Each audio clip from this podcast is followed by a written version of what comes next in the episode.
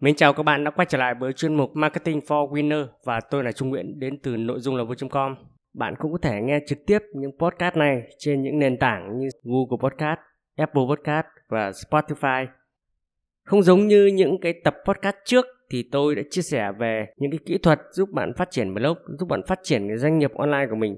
Ngày hôm nay thì à, khi mà ngồi đây thì tôi lại nhớ lại cái quãng thời gian trước đây mà tôi từng khởi nghiệp bằng một số công việc à, như là làm affiliate đi viết thuê cho những cái đơn vị chạy quảng cáo Facebook hay là hợp tác với một số những đội nhóm để lên những cái chiến lược nội dung cho những website của họ. Đó là một cái hành trình dài mà tôi đã trải nghiệm và đã có những cái kinh nghiệm để mà ứng dụng vào cái công việc online toàn thời gian hiện tại. Chúng ta biết rằng là khi xây dựng blog cũng chính là bạn đang xây dựng ra một doanh nghiệp cho riêng mình, chính xác là bạn đang khởi nghiệp. Nếu như ở ngoài kia bạn có thể thấy rằng rất nhiều người khởi nghiệp bằng một cái xe bán bánh mì, hay khởi nghiệp bằng một xe cà phê lưu động, hay khởi nghiệp ở một hình thức nào đó offline thì cái doanh thu và lợi nhuận sẽ được tính theo ngày. Thì với khởi nghiệp bằng blog à, lại là một hành trình dài, có thể được tính bằng tháng, có thể tính bằng năm trước khi bạn thu lại được một cái kết quả nho nhỏ nào đó. Trên cái hành trình này, phần lớn cái thời gian mà bạn phải đi đó là đi một mình.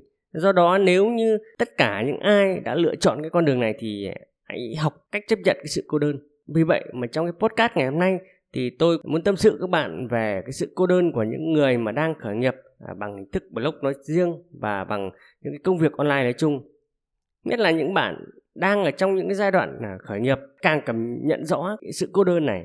Đôi lúc bạn sẽ cảm thấy rằng là dường như tất cả mọi thứ trên cái cuộc đời này đều đang trụng lại bạn. Ngay cả người thân, bố mẹ, anh em hay vợ hay chồng bạn cũng nghi ngờ bạn, cũng không tin rằng là bạn sẽ thành công. Họ thường xuyên khuyên bạn là hãy dừng lại đi. Bạn sẽ không thể kiếm được tiền đâu bạn sẽ không thể thành công được với con đường này của bạn đâu. À, thực sự thì trong những cái thời gian đầu mà khi tôi bắt đầu khởi nghiệp viết blog thì ngay cả vợ tôi à, ngay cả những người thân của tôi cũng không hề tin tưởng rằng tôi sẽ thành công với công việc này. Và sau mỗi lần thất bại thì cái sự nghi ngờ ấy lại tăng lên nhiều lần. Và cũng phải tâm sự thật với các bạn rằng là những cái ngày đầu ấy thì tôi còn nghi ngờ chính bản thân mình cơ. Tôi còn đang lựa chọn sai con đường hay không? Và không ít lần thì tôi có ý định là từ bỏ cái công việc này. Nhưng rồi sau tất cả thì tôi lại xúc lại tinh thần và lại tiến bước trên con đường, trên cái hành trình đầy gian khó này. Vậy khi mà bạn ở trong cái hoàn cảnh không có được bất cứ một sự ủng hộ nào từ những người xung quanh thì bạn làm thế nào để vượt qua điều đó?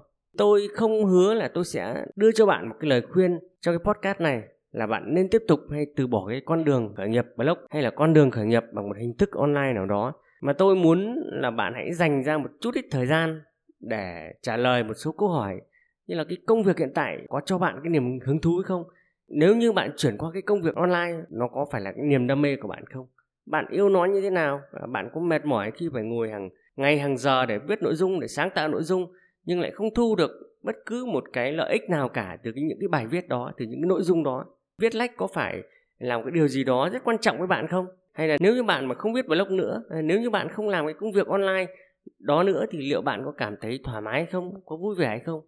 Thì hãy dành ra một chút thời gian để ngồi suy ngẫm lại, trả lời những câu hỏi đó. Thực sự thì ngày trước tôi đã từng từ bỏ cái công việc viết lách này rồi.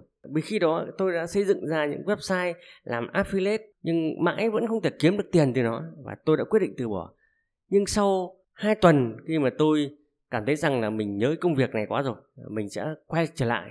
Và thực sự tôi cảm thấy rất vui khi mà mình lại được sống à, trong cái cảm giác đó. Cho dù à, đó là một sự cô đơn, cho dù những lúc đó mình không kiếm được tiền, không kiếm được bất cứ một chút tiền nào cả từ cái công việc này, do vậy mọi những khó khăn, mọi những trở ngại, bạn đều có thể vượt qua nếu như bạn có niềm đam mê thực sự.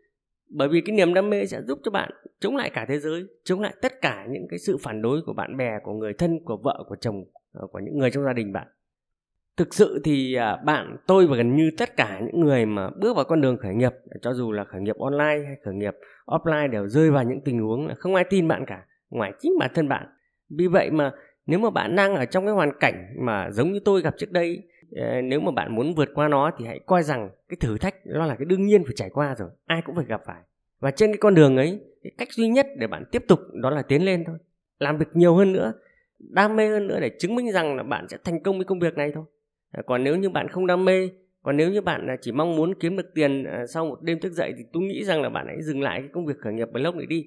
Bạn hãy dành cái thời gian đi làm một công việc khác mà có thể là bạn sẽ nhìn thấy những cái ngày công của bạn luôn. Bạn có thể nhìn thấy một cái số tiền nào đó trước mắt ở trong tương lai còn cái công việc này à, đòi hỏi bạn phải có sự kiên trì, tích lũy cái kiến thức của bạn hàng ngày. Theo thời gian thì bạn sẽ trở thành chuyên gia trong một lĩnh vực nào đó lúc đó cái doanh nghiệp online của bạn sẽ phát triển một cách rất mạnh mẽ.